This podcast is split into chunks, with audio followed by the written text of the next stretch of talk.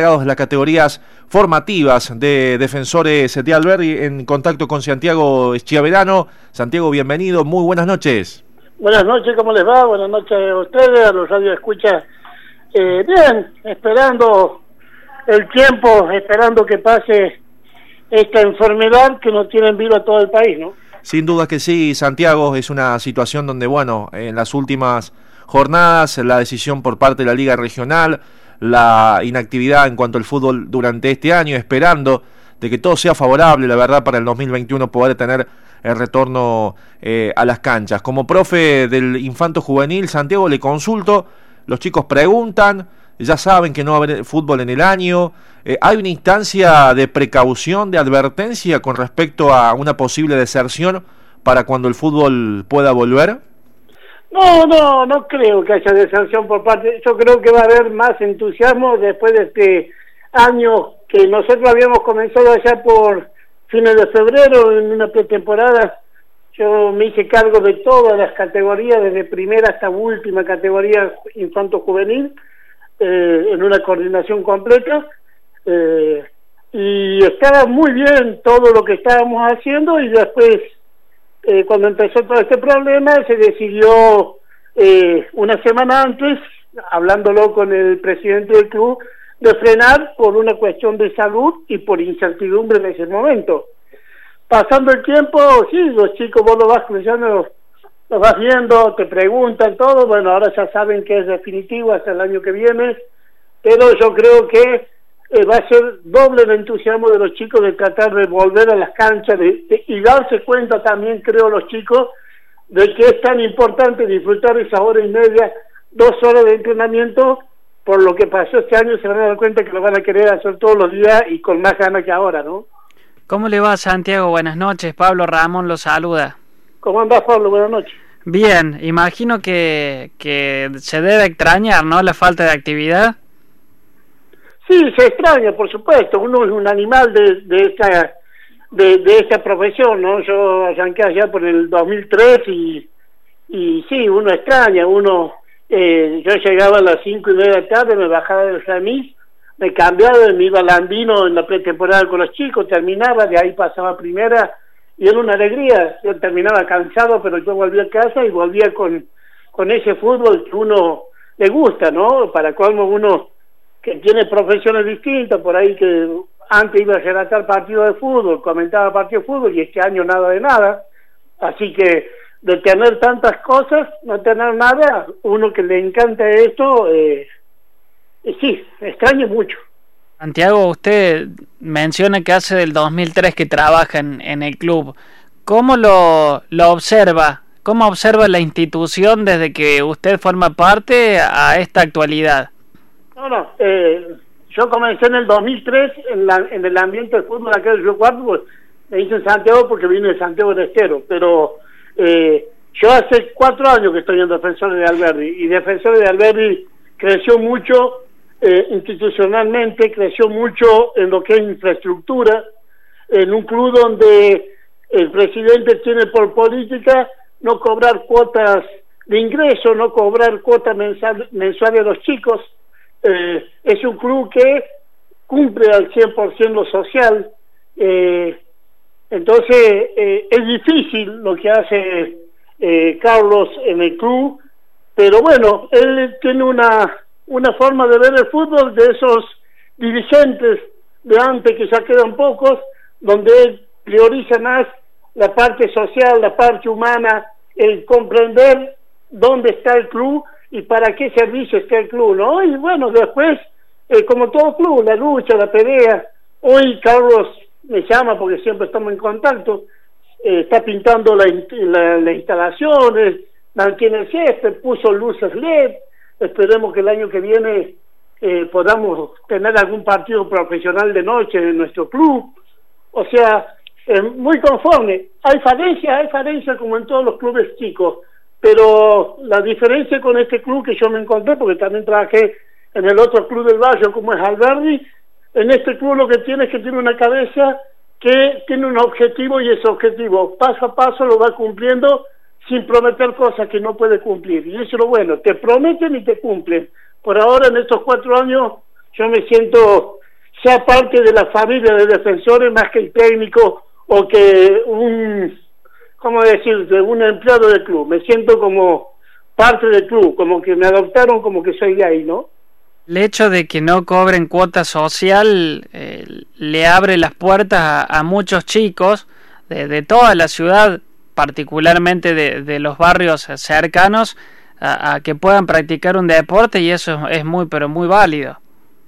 Sí, es perfecto, y más como está la situación cada vez peor, eh, creo que los clubes también van a tener que hacer un poco hincapié en eso para tratar de tener chicos, porque la situación económica cada vez se le hace difícil a un papá de pagar 700, 800 pesos por un, por un chico para mandar un club, como está hoy la situación. Y en el contexto donde está nuestro club, que toma parte de Banda Norte, del Barrio La Delicia, del Loncativo, entonces son chicos de una clase mm, más humilde, donde el club los trata de sacar de la calle, los trata de llevar, eh, por ahí se le puede dar una copa de leche, eh, los fines de semana lo único que tienen que abonar cuando está en el campeonato es el micro, si se da el micro a alguna zona afuera, porque bueno, ya los costos son tan grandes para el club que no se puede, pero se mantiene socialmente eh, a los chicos, ¿no? Lo que más se pueda y yo creo que lo, primordial de ese club es mantenerse toda la vida sin cobrar una cuota social, ¿no? Estamos hablando con Santiago Echeverano. Ahí está el precio, Santiago. Eh, hoy, o en este año, Defensores de Alore tenía un cupo que quizás, no sé si nunca tuvo en cuanto a los chicos, la contención social, lo importante. Y el precio a lo que me refiero, Santiago, es el, reconocimiento por ahí de la familia y del propio nene que por ahí lo te lo hace llegar de alguna u otra forma, ¿eh? Eh, seres naturales, donde el agradecimiento entiendo que se da en cada momento y ahí está el precio. Sí, eh, es todo, es el, presidente bajando una línea, los técnicos, mis ayudantes, todos bajando una línea a donde el respeto hacia los chicos y el respeto de escuchar a los chicos porque vienen de, de situaciones familiares por ahí que hay que llevarlos a tal punto que los chicos quieran estar en el club antes de andar en la calle. Y eso lo logra un grupo de gente que tiene una línea de conducta y que trata de llevárselo a ellos para que ellos día de mañana ellos saben que Defensores puede ser un club de paso para las grandes ligas, pero si van al club, a un club que los protege, que los cuida, que los tiene ahí contenidos, ellos saben que le van a devolver el doble y así que lo demuestran en cada entrenamiento y en cada partido.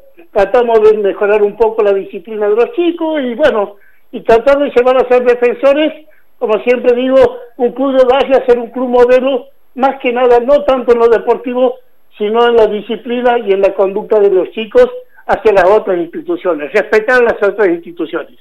Claramente que sí, Santiago. Eh, y eso lo vienen cumpliendo, evidentemente, porque si eh, han eh, incorporado más chicos, ha, sido porque quienes se van, obviamente se van con esa sensación que ustedes evalúan y claramente es el objetivo inicial de la formación. No es necesario por ahí lograr un campeonato para, para ser el mejor, sino que el mejor se hace a través del ejemplo y a través de la formación, como, bueno, tantísimas veces lo hemos dicho eh, cuando repasamos estadísticas y cuando hablamos de los niños en respecto a la actividad. Claramente, ojalá, ojalá que falte menos, porque la instancia de que los chicos vuelvan a jugar tiene que ver con presencia de gente y ojalá que eso eh, se pueda dar con una situación de vencimiento casi a esta situación de la pandemia. Es lo que hablaba con el presidente cuando hablábamos todo este tiempo que iba y venía la noticia que en septiembre, que en octubre, le digo, presidente, nosotros, eh, yo como técnico, eh, sí, me gustaría estar y todo, pero también veo la función del club. Y la función del club, como el nuestro, que no tiene gente que nos llega a pagar una entrada un fin de semana, es un club donde el ingreso es cero. Y jugar en un club donde el ingreso es cero para mantener todas las categorías es difícil.